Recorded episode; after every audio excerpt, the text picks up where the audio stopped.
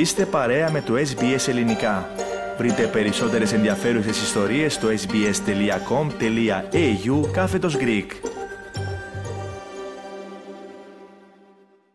Τιμιότατοι αδελφοί συνεπίσκοποι και αγαπητά μου παιδιά, μια από τις αιρέσεις που αντιμετώπισε η Εκκλησία μας στο διάβα των αιώνων ήταν και αυτή του δοκιτισμού, της πίστεως δηλαδή ότι ο Θεός Λόγος κατά τη γέννησή Του δεν προσέλαβε όλη την ανθρώπινη φύση, ουσιοδός και πραγματικός, αλλά μόνον φαινομενικός.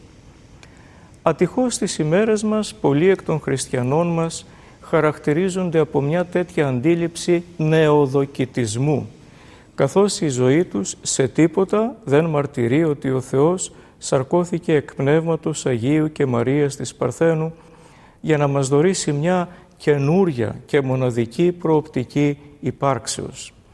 Θα έλεγε κανείς ότι ο δοκιτισμός των ημερών μας είναι η ψεύτικη και απατηλή εικονική πραγματικότητα των μέσων κοινωνικής δικτυώσεως και επικοινωνίας, τα οποία προάγουν εν τέλει την απομόνωση και τη διάλυση των κοινωνικών και συναισθηματικών δεσμών με τους άλλους ανθρώπους. Παράλληλα αυτή η εικονική δοκιτική πραγματικότητα των μέσων κοινωνικής δικτυώσεως διαταράσει την πίστη στο σαρκοθέντα Θεό αφού ο άνθρωπος αισθάνεται παντοδύναμος στον ψεύτικο κόσμο που έχει δημιουργήσει με τη δίθεν δύναμη που του δίνει μια απρόσωπη και άψυχη ηλεκτρονική συσκευή η οποία τον κρατά μακριά από την πραγματική ζωή.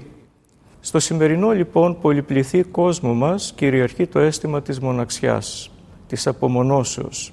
Πρόκειται για μια μοναξιά που δεν είναι μόνο συναισθηματική ή ψυχολογική, αλλά κυρίως οντολογική, γιατί θεραπεύεται μόνο δια της παρουσίας του Θεού, τον οποίο δυστυχώς επιχειρεί να απομακρύνει η εικονική πραγματικότητα των μέσων κοινωνικής δικτυώσεως.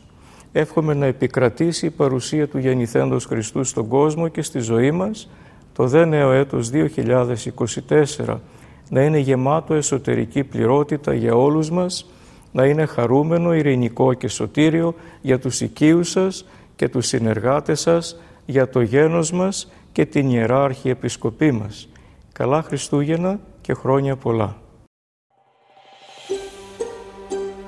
Θέλετε να ακούσετε περισσότερες ιστορίες σαν και αυτήν; Ακούστε στο Apple Podcast, στο Google Podcast, στο Spotify ή οπουδήποτε ακούτε podcast.